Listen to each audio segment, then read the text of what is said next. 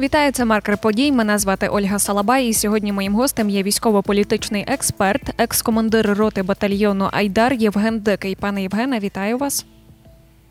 Слава Україні! Героям слава генштаб повідомив, що наступ триває одразу на трьох напрямках. У напрямку Мелітополя та Бердянська ЗСУ прорвали першу лінію оборони. Яка вірогідність того, що до осені ми вийдемо до берега Азову? Ну, ви знаєте, е, вірогідності на війні така дуже сумнівна штука. Е, Ми зазвичай жартуємо на цю тему між собою, що це як з тим, е, яка ймовірність зустріти динозавра, коли виходиш з дому. Ну, рівно 50 на 50, або зустрінеш, або не зустрінеш. От, ну, як, якщо, якщо без жартів, якщо по-серйозному, то тут важко оцінювати вірогідності. Справа в тому, що задача надскладна. Е, Друга лінія оборони росіян, е, м'яко кажучи, нічим не простіша за перша, Е, але ж першу лінію ми розібрали. На розбір першої лінії пішло два місяці. Наразі ми виходимо на другу і тільки починаємо власне битись за неї. Росіяни добре розуміють, не гірше за нас розуміють, власне, які високі ставки. Справа в тому, що взагалі ешелонована оборона росіян включає три лінії. Але третю окремо утримувати практично неможливо. Це швидше лінія забезпечення для перших двох. Е, Першої лінії вже нема. Таким чином, якщо ми ламаємо другу лінію, перед нами Азовське море, перед нами лівобережна Херсонщина, а фактично це означає, що перед нами Крим. Тому що коли ми вже виходимо до Азовського моря і до перекопу, то утримувати е, Крим, який фактично стає тоді із півострова островом, ну це така надзадача, з якою не факт, що росіяни впораються. Я б сказав, що швидше не впораються. Вони це розуміють не гірше за нас. Тому за другу лінію вони будуть битись е, шалено, будуть кидати туди всі свої резерви, всі ресурси. І м, також вони наразі зараз роблять все можливе для того, щоб е, ослабити наші сили там. Тобто, крім того, що вони безпосередньо там з нами б'ються, вони ще й почали оцей наступ на Слобожанщині. Е, не тому, що вони наївні і там сподіваються, що от раптом вони вийдуть там на Харків. Ну, Вони чудово знають, що в них це не вийде. Вони знають, що в них там програма максимум це віджати назад е, Куп'янськ-Вузловий і вибудувати лінію оборони ну, по річці Оскол. Але і то це програма саме максимум. Але е, ключове, заради чого вони там це затіяли, це відтягнути максимум наших сил саме з наступу на півдні, от на оборону туди на Слобожанщину. І нам постійно доводиться зараз отак балансувати. Е, Весь весь час наше командування буквально щодня змушене вирішувати, е, скільки людей, скільки техніки, скільки БК відправити на Слобожанщину для відбиття отого наступу, а е, скількома людьми, скількома одиницями техніки, якою кількістю БК посилити оцей наш наступ на так звану лінію Суровікіна. Тому в цих в цих умовах щось прогнозувати можна точно спрогнозувати одне: бої будуть страшні, бої будуть запеклі, і це точно не один день і не один тиждень. Е, я все ж таки налаштований оптимістично. Я дуже сподіваюся, що е, до осінніх дощів нам вдасться цю лінію зламати і вийти на оперативний простір, який далі вже там за нею. Тут тут е, принагідно, мабуть, варто нагадати, що е, на війні дуже знаєте нелінійні відстані. Чесно кажучи, от було і сміх, і гріх, коли якийсь там е, гарвардський політолог, от цілий професор, але політології, от е, взяв калькулятор і порахував, що таким темпом, як ми зараз просуваємося, до Криму нам іти 16 років. От е, тут ну людина взагалі не розуміє, що такі відстані на війні. На війні бувають е, один кілометр чи 5 кілометрів, які доводиться долати кілька місяців. А далі за ними відкриваються десятки і сотні кілометрів, які просто проходяться і проїжджаються. От е, власне, ми зараз е, на отій лінії, за якою далі оперативний простір. І е, зрозуміло, зрозуміло також те, що е, так що просто нам там не здадуться. Тобто битися будуть росіяни там до останнього, е, і дуже багато залежить від того, е, в кого більше вистачить снарядів, людей, одиниць техніки. Е, Поки що найбільшим досягненням нашого наступу є навіть не те, що ми здолали першу лінію. Що, хоча, звичайно, що ну без цього ніяк. Але е, найбільшим нашим досягненням є те, що всі ці два місяці наступу е, наші втрати суттєво менші за російські. От при тому, що ми в наступі, при тому, що ми тіс, ми тиснемо. От наші втрати в 2-3 рази менші за їхні, і от власне це дає підстави для такого обережного оптимістичного прогнозу. Тобто, ну якщо так зовсім жорстко так казати, то є велике сподівання, що вони закінчаться раніше ніж ми. Пане Євгене, а чим відрізняється перша лінія, друга лінія фронту і третя лінія фронту? Поясніть нам коротенько. Е, Ну, почнемо з третьої. Третя це фактично лінія забезпечення для перших двох. Це переважно різні склади, укриття, командні пункти, е, пункти зв'язку тощо. Перша лінія мала перша лінія, яку ми вже здолали, мала суцільні мінні поля. От саме абсолютно от ну сумарно сотні квадратних кілометрів повністю замінованої території. Такого масштабу мінних полів, ну якщо я не помиляюсь, навіть в світових війнах все ж таки стільки не було. От так, щоб от одним шматком, що називається. Е, А далі за цими суцільними мінними полями була така, все ж таки, ну ніби пунктирна лінія е, їхньої оборони, яка складалась е, із е, так званих опорників, тобто опорних пунктів, які були розташовані переважно на пануючих висотках, от такі, як опорні пункти, бліндажі, блокпости, з яких прострілювалася довкола територія. От цю лінію ми розібрали. Друга лінія суттєво відрізняється по своїй мотоконструкції, і оскільки я зараз не там, то я не берусь судити, яка з них важча, яка складніша, обидві дуже важкі. Так от, друга лінія якраз не містить одного суцільного мінного поля на сотні кілометрів. Вони не могли цього зробити, бо інакше б вони тоді не могли їздити між своїми ж першими і другою лініями. Е, там теж багато мінних полів, але між ними залишено достатньо багато проходів. Вони змушені їх були залишити для себе, але тепер це нам допомагає. А натомість е, сама лінія оборони це вже не окремі опорні пункти, а це фактично суцільна така система із земляних траншей, от сотні кілометрів земляних траншей, з'єднаних між собою в таку, знаєте, як ніби мережу. От е, і десь через кожні 5-10 кілометрів бетон, бетонований дот, тобто бетоноване укріплення. І е, оце вже взагалі, ну от от на, на наші вороги дуже люблять історичні реконструкції. От е, таких ліній оборони навіть в Другу світову вже не було. От суцільні на сотні кілометрів лінії траншеї з дотами це Перша світова війна. Це от ота безсмертна класика, це 1914 рік. От тоді Європа була перекопана лініями, от точною копією яких наразі є лінія Суровікіна. І на жаль, з цього витікає те, що і брати їх доводиться ну фактично тими ж методами, що тоді е, під час Першої світової, коли власне саме для штурму таких траншей з'явилось взагалі таке поняття, як саме штурмові підрозділи. До, до Першої світової його не було. От поняття штурмові батальйони, от воно виникло саме тоді, тому що як би не працювала артилерія, як би не працювали там зараз дрони, е, авіація. Але в будь-якому разі завершення завжди одне: живі люди, солдати мають саме запригнути, от застрибнути в оці ворожі траншеї, і прямо там на місці вже в рукопашну фактично добивати ворога. І нам теж від цього нема куди діться. От на жаль, сама конструкція лінії Суровікіна передбачає, що брати ми будемо саме так, як в 1914-му. На Росії все частіше бавовна, і от е, напередодні з'явилася інформація про безпілотник в Москві над аеропортом Внуково закрили небо. Також ми бачили від генштабу так званий анонс, що бавовни тепер буде ще більше.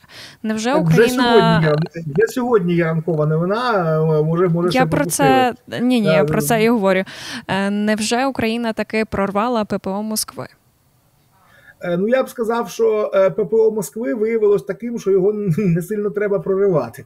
От е, виявилось, я б сказав, що те, що ми зробили з ППО Москви, це просто продемонстрували росіянам, що воно взагалі на що не здатне. Тобто, е, ну нам просто треба ще допиляти оці наші дрони. Е, не забуваємо, що наші союзники категорично не дозволяють нам е, будь-яку їхню зброю використовувати по території Росії, тим більше по Москві. І все, що долітає до Москви, це виключно те, що ми самі тут власними силами збираємо. Тому це все фактично прототипи або перші серії, фактично тільки що розроблених виробів. І е, ще треба трошки допилювати точність їхнього прильоту, от системи наведення. Але те, що е, російська ППО проти них практично безсила, оце вже наочно показано. Притом це очевидно не тільки нам, а зокрема, це очевидно навіть дуже тупому російському лохторату. От вони не можуть просто не бачити той факт, що.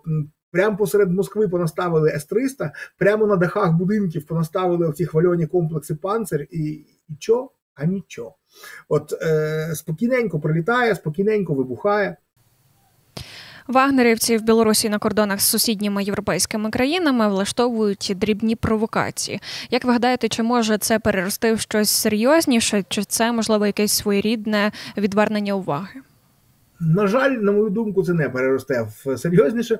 Справа в тому, що треба розуміти взагалі е, загальну лінію росіян.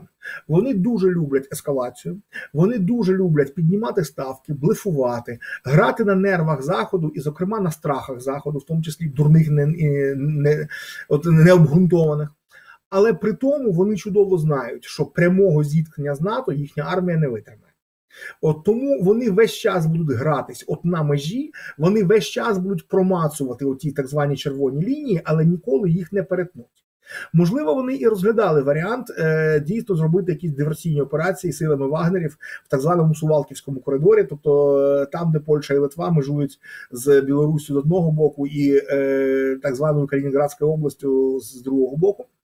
Але е, шеф буквально в той момент, коли Вагнери тільки з'явились під західними кордонами Білорусі, е, одразу прозвучала заява Держдепартамента США, яка одразу розставила всі крапки над і е, росіян абсолютно прямим текстом попередили, що ніхто не буде вірити в те, що Вагнери є приватними особами, що варіант з зеленими чоловічками, які невідомо чиї, не пройде вже на 14-й рік. Що в у випадку будь-якого перетину кордону е, бійцями Вагнерів вони сприйматимуться як збройні сили російської. Російської Федерації, ну з відповідною активацією п'ятої статті Атлантичної хартії тощо.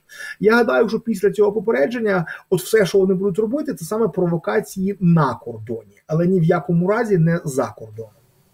А як щодо українського кордону можуть щось робити на нашому кордоні Е, в режимі ДРГ? Якогось наступу на нашу територію вони не здатні вчинити просто через їхню чисельність. Для того щоб наступати на Україну з е, території Білорусі, е, треба ну 100-120 тисяч мінімально.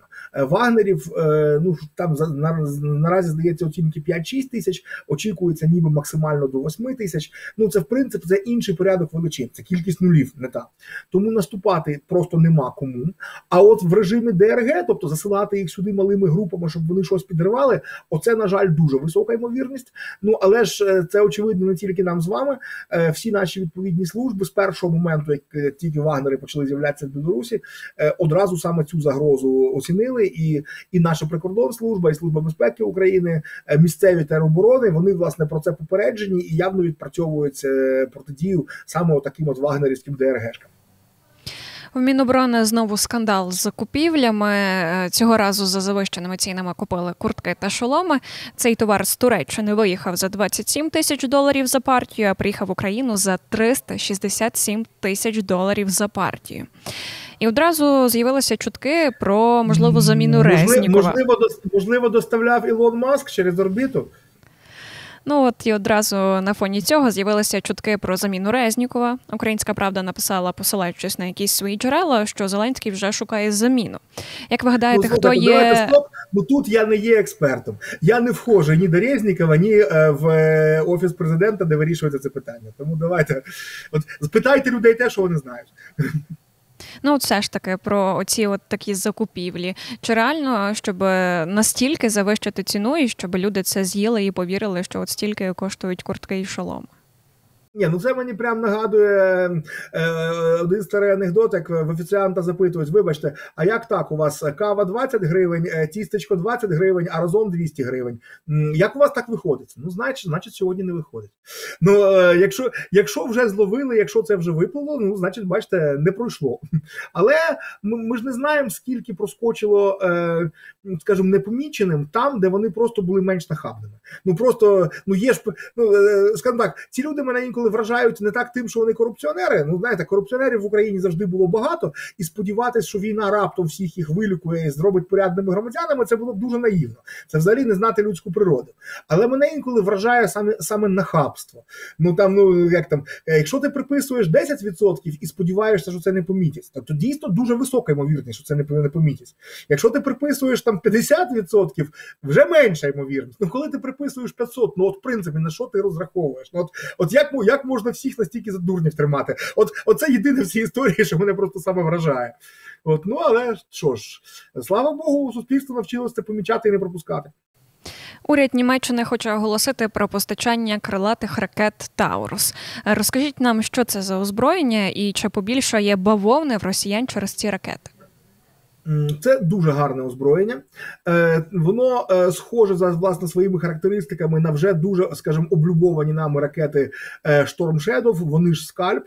От е, Тауруси дуже близькі за характеристиками до Shadow. Це так само е, крилата ракета повітряного базування, тобто її треба буде так само запускати саме з літаків. Ну це суттєве обмеження, бо літаків, з яких можна запускати, в нас небагато.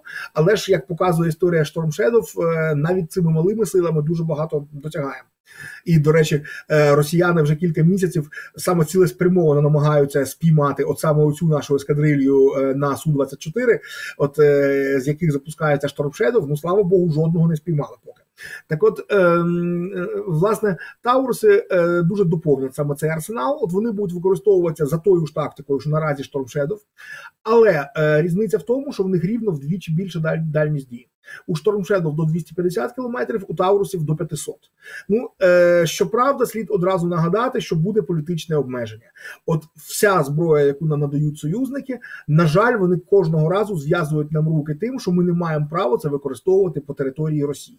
Це абсурдна заборона, але оскільки дають зброю вони, то на жаль, вони можуть встановлювати навіть дуже дуже дурні і абсурдні заборони. Ми змушені з цим рахуватися. Але е, в межах території України ну у росіян не лишиться точки, яка була б для, для нас недосяжною. Ще хочу поговорити про морські надводні дрони, які також останнім часом кошмарять росіян. І от я пам'ятаю, рік тому збирали кошти на перший в світі флот морських дронів. Чи це саме вони вже працюють, чи можливо це ще щось інше? Е, це все вони е, морські дрони е, в Україні. Це взагалі те, чим ми маємо пишатися. Насправді нам тут дуже є чим пишатися. Справа в тому, що в нас їх взагалі ніхто ніколи не робив до великої війни. Під час малої війни, яка тривала 8 років, якщо повітряними дронами хоч скільки займались, то оскільки на морі бойові дії не велись, то нікого це не цікавило. А фактично, коли ми вже стали перед фактом, що союзники довгу руку не дають, Чорне море стало театром бойових дій, е, і е, російський флот активно брав участь у створенні. От тільки десь з травня минулого року ми почали взагалі перші розробки по морських дронах. І вже у серпні минулого року було продемонстровано перші фактично такі заводські прототипи. Е, Якщо пригадуєте, було таке дуже яскраве дронове шоу в Севастопольських бухтах, внаслідок чого було дуже серйозно пошкоджено два російські кораблі. І власне з цього моменту пішла гонка.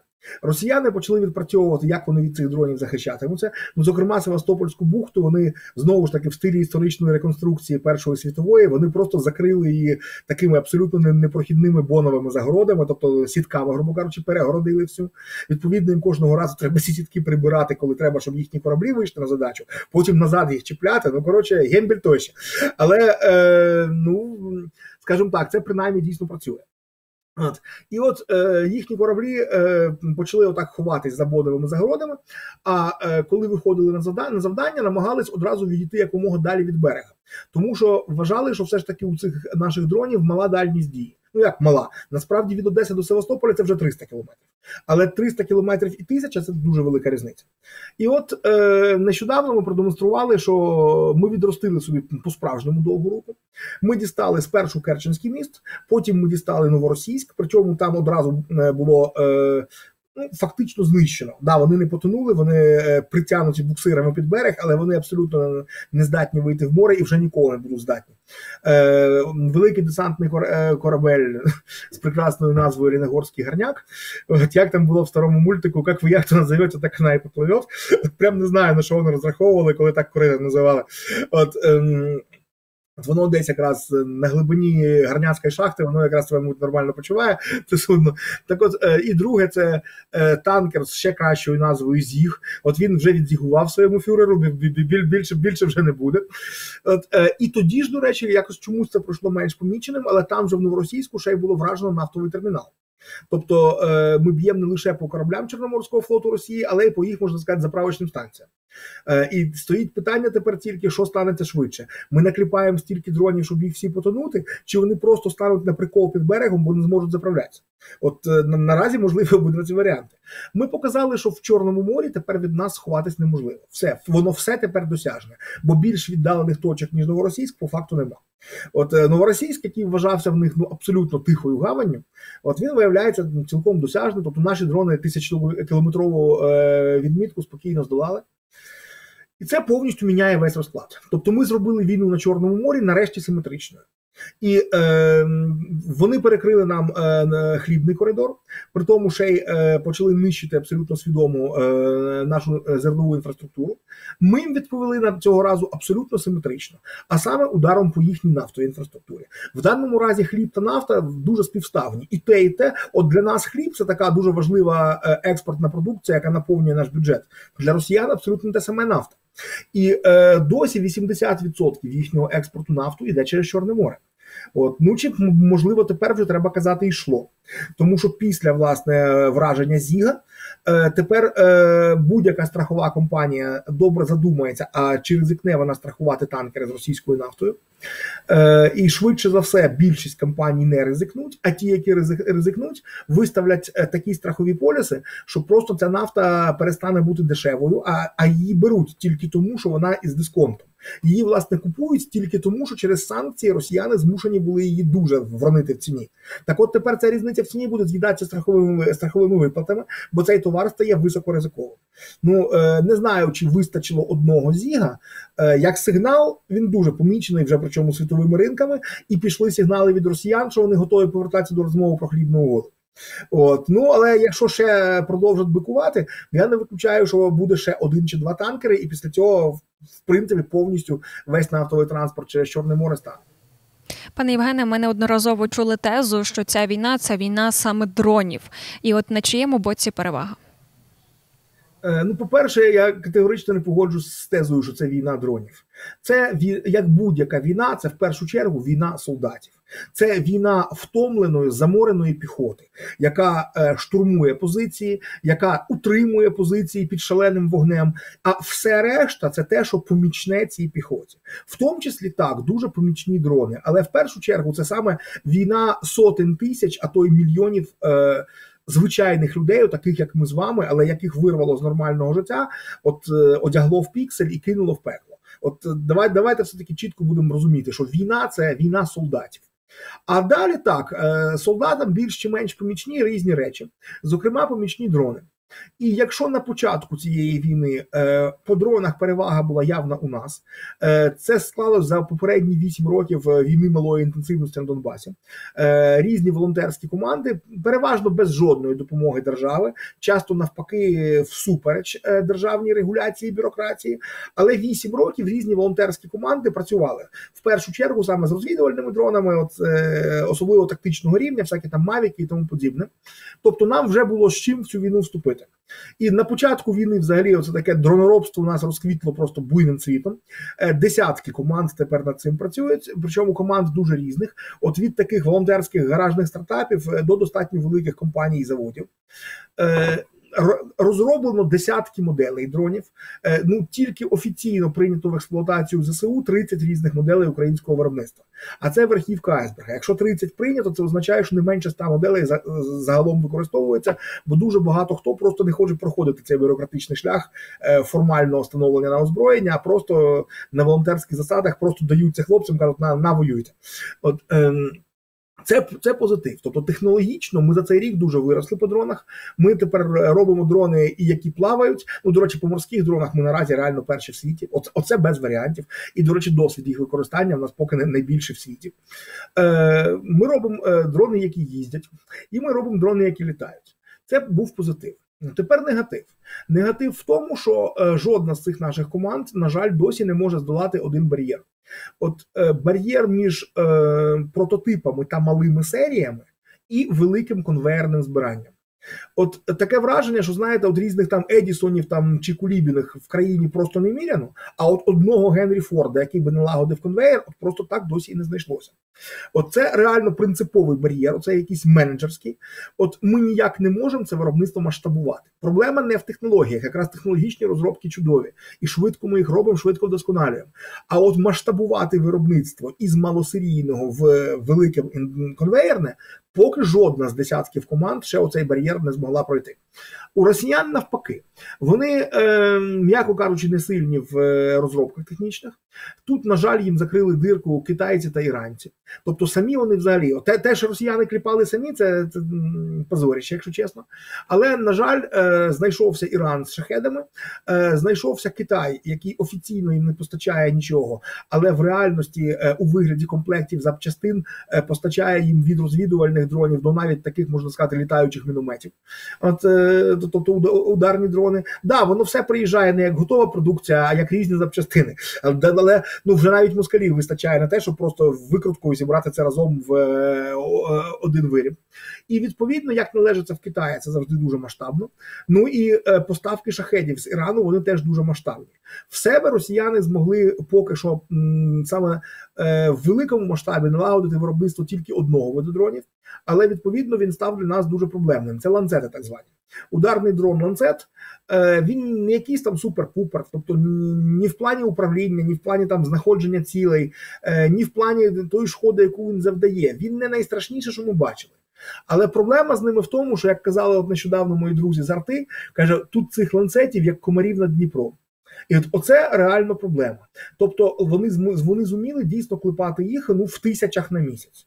От е, Оце той бар'єр, який досі чомусь не пройдений у нас. От у росіян буквально. Ну, я б сказав, штук 5 максимум найменувань дронів, які е, дійсно більш-менш в чомусь ефективні. Це розвідувальні орлани, це е, ударні ланцети, це дальні ударні шахеди, і то не їхні. Навіть три фактично. От три тих, які реально вартують того, щоб бути згаданими. Але вони всі йдуть саме в індустріальних кількостях. А у нас оця проблема конвейерної зборки. В нас десятки моделей, в тому числі такі суперові, як, наприклад, бобри. А це от бобри, це якраз теж з Москвою там літає. От ну от, якщо українців дуже сильно дістати, то в нас навіть бобер полетить, і при тому полетить куди треба. Так, от е, бобри, наприклад, набагато краще за шахеди, вони набагато технологічніші і так далі але вони в нас поки літають поодиноко, а шахеди налітають цілими зграями. От от в цьому в цьому різниця. Ну е, лишається тільки сподіватися, що за найближчі місяць, саме місяці, тут термін не в роках. Ми маємо в найближчі місяці пройти оцей бар'єр і, хоча б кілька моделей, найбільш потрібних, поставити саме на великий конвейер, на масове збирання. Якщо ні, то в такому разі наше відставання ставатиме все, все гіршим і гіршим, і саме не через технологічне відставання, а саме через менеджерське. Пане Євгене, дякуємо вам за розмову. Я нагадаю, сьогодні гостем маркера подій був військово-політичний експерт, екс-командир роти батальйону Айдар Євген Дикий. Мене звати Ольга Салабай. До зустрічі.